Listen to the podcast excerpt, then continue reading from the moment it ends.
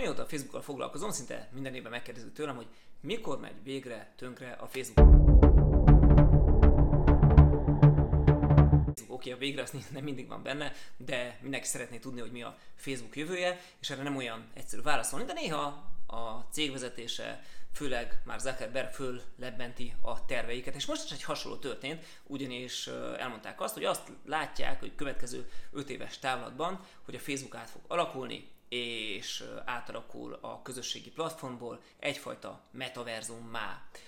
Ebbe belevizionálhatnánk azt, hogy 5 év múlva húsig eltűnik a Facebook, és nem lesz majd Instagram, és majd nem lesznek ilyen kis időrabló közösségi alkalmazásaink, de nyilván nem erről van szó, nem fogja a Facebook eldobni azt a 3,5 milliárd embert, aki a különböző alkalmazásait használja, hanem helyette egy sokkal szorosabb kapcsolatra számíthatunk a különböző platformok között. Ha ezt a metaverzum kérdést meg szeretnénk érteni, akkor eszünkbe juthat például a Ready Player One című remek film, amelyik miről szólt, arról szólt, hogy mindenféle ilyen kis virtuális valóság szemüveget így a fejünkre vettünk, és amikor ezt a fejre vette a filmnek a főszereplői, illetve a szereplői, akkor egy olyan világba találták magukat, ahol tudtak játszani, ahol tudtak versenyezni, ahol tudtak dolgozni, tanulni, stb. És valami hasonlóra számítanak sokan, hogy na majd akkor itt erről lesz szó, hogy az összes Facebook felhasználó virtuális valóság szemüvegeket a fejére vesz, és akkor innentől fogva mindenki boldog lesz egy nagy közös virtuális világban. Nyilván ez egy hosszú távon, 20-25 éves távlaton lehet, hogy ez így van, de azért rövid távon nyilván nem ez az, amire számíthatunk. Rövid távon, amire számítanunk kell, az az, hogy a Facebook a különböző kis önálló dobozba zárt platformjait, ezt fogja összekapcsolni. Nézzük meg, hogy milyen platformok jöhetnek itt számításba. Itt vannak először is maguk a közösségi platformok, Facebook, Instagram, Messenger, WhatsApp, amik önmagukban tök jól működnek, viszonylag kevés kapcsolat van közöttük, még egy-egy szál van. Van ezen felül a portál nevezetű kis ö, okos hangszóró és képkeret, amelyikben tudunk hangalapú kereséseket indítani, meg ilyen Facebookos képeket vetíteni, de ezen keresztül tudunk akár barátokkal, ismerősökkel, ügyfelekkel, családtagokkal mm, videokonferenciát is folytatni. Aztán itt van az Oculus, az Oculus, amelyikben a Facebook piacvezető ezekben a virtuális valóság headsetekben, ugye megvásárolta annak idén az Oculus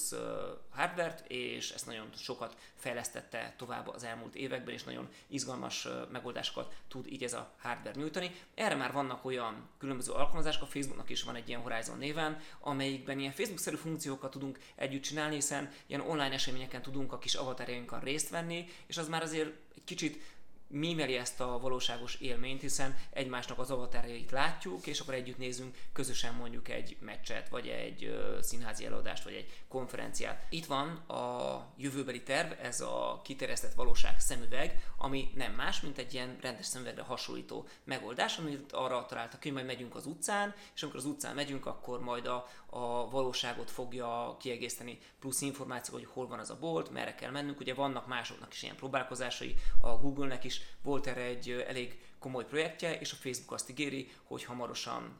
előáll a fejlesztői verzióval, és néhány éven belül azért már ez is elérhető lesz. És persze itt van talán a legnagyobb ezek közül, sőt biztos, hogy a kiterjesztett valóság virtuális fronton a legnagyobb a Facebook berkein belül, egy ilyen rejtőzködő platform, ez a Spark AR, a kamera platform, amit Facebookon, Instagramon, Messengeren, sőt portálban is tudunk használni. Ugye ez azt jelenti, hogy saját is kiterjesztett valósági effekteket tudunk fejleszteni, és ezek némelyike vicces, mert ilyen szamárfület rakhatunk magunkra, meg szívecskéket, meg játszani tudunk vele, meg ilyesmi, de van olyan, amit értékesítésben tudunk használni, és távolról be tudjuk mutatni, hogy mondjuk a baszobába hogy fog mutatni az a butor, vagy amikor fölpróbál valaki távolról egy szemüveget, akkor ebben is tud neki segíteni a rendszer. Sok ilyen van tehát. És ami a jövő, amiről ez a metaverzum jelen pillanatban legalábbis szól, az nem más, mint az, hogy ezeket a különböző önálló kis dobozokat fogja összekapcsolni egy rendszerben a Facebook. És mindegy lesz, hogy én a telefonomon a Facebookozok éppen, a, írok egy üzenetet, vagy posztolok valamit, míg egy ismerősöm az Oculusban dolgozik a kis virtuális irodájában, ugye a headsettel a fején.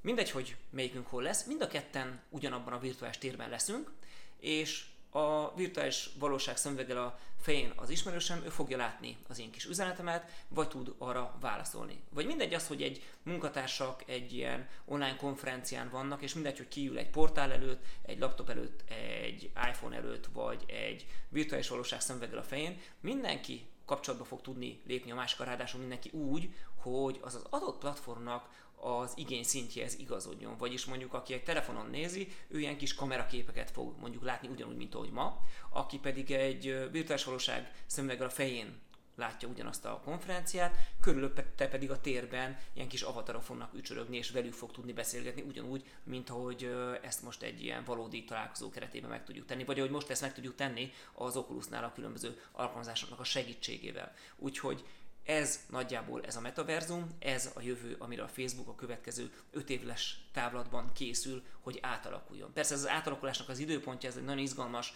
több szempontból is. Egyrésztről azért, mert az USA is és az EU is nagyon erősen támadja a Facebookot, és mindenféle versenyellenes magatartásokat